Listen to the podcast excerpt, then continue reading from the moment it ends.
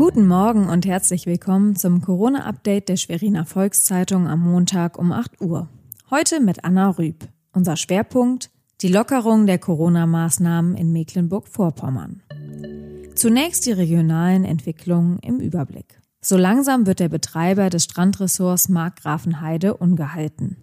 Weiterhin gibt es keine Lockerungen für die Hotels. 75.000 Quadratmeter ist ein Strandressort groß. Selbst bei Vollbelegung hätte jeder Gast seiner Rechnung nach 150 Quadratmeter für sich. Um weitermachen zu können, musste der Betreiber einen Kredit in Höhe von 1,4 Millionen Euro aufnehmen. Deswegen hofft er, dass bald wieder Gäste und damit Geld in sein Haus kommen dürfen.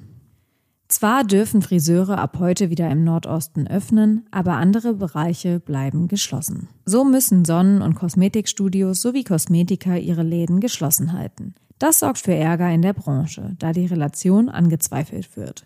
Auch haben viele Betriebe unter finanziellen Einbußen zu leiden.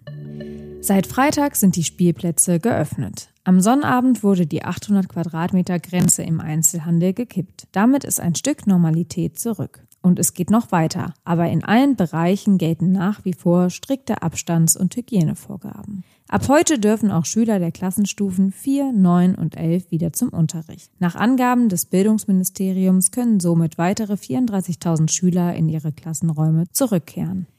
Mit vollen Geschäften und viel Arbeit können die Friseure rechnen. In den Salons gilt Maskenpflicht.